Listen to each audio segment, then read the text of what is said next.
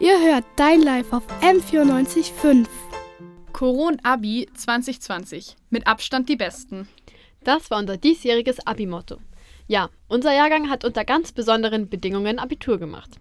Und wir reden heute über das Leben nach dem Schulabschluss. Hier bei Dein Live auf M94.5. Aber erst zur Schule an sich. Einmal zum Gymnasium und zum Abitur. In der Schule haben wir sehr viele unterschiedliche Fächer und viele Prüfungen. Und für jeden sind manche Fächer mehr oder weniger wichtig. Aber auch wenn Themen für mich wichtig und interessant waren, habe ich trotzdem viele Dinge leider schnell wieder vergessen. Das lag einmal an den vielen Prüfungen und andererseits an dem Bulimie-Lernen. Also das kurzfristige Auswendiglernen von Themen, die man dann relativ schnell danach wieder vergisst. Das liegt einfach an der fehlenden Wiederholung und dass beim Auswendiglernen das tiefgreifende Verständnis fehlt. Somit wird es nur im Kurzzeitgedächtnis gespeichert und bleibt einfach nicht hängen. Ja, stimmt. Das war immer so ein Lernen von Prüfung zu Prüfung. Und wenn man die eine Prüfung hinter sich hatte, hat man sich sofort auf die nächste konzentriert und den Stoff der letzten Prüfung nicht mehr angeschaut und dadurch vergessen.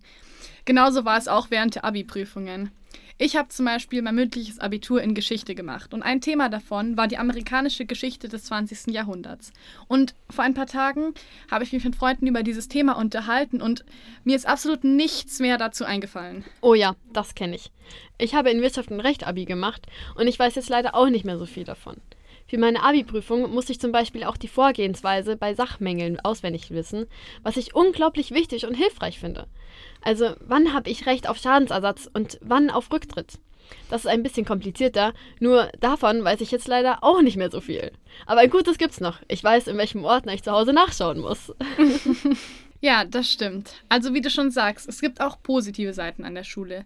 Wir haben eh Glück. Wir wohnen in Deutschland. Wir haben das Recht, kostenlos in die Schule zu gehen und uns weiterzubilden. Und auch die staatlichen Hochschulen und Universitäten sind bei uns nicht teuer. Du hast Abitur gemacht und bist volljährig. Jetzt darfst du dich um alles selbst kümmern. Darum geht es gleich. Aber vorher hören wir das Lied Sushi von der Band von wegen Lisbeth. Das Lied soll ein Bewusstsein schaffen für Authentizität jenseits der sozialen Netzwerke. Die Leute sollen sich bewusst werden, was sie da machen.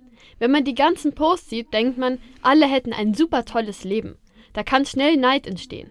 Im Internet ist es leichter, Komplimente zu sammeln als im echten Leben. Auf der Straße bekommt man selten zu hören, du hast aber schöne rote Schuhe an. Vielleicht sollte man das einfach öfter sagen. Das war ein Zitat von Matze, dem Leadsänger der Band. Und in diesen Song hören wir jetzt mal rein. Von wegen Lisbeth mit Sushi, hier bei Dein Live auf M945.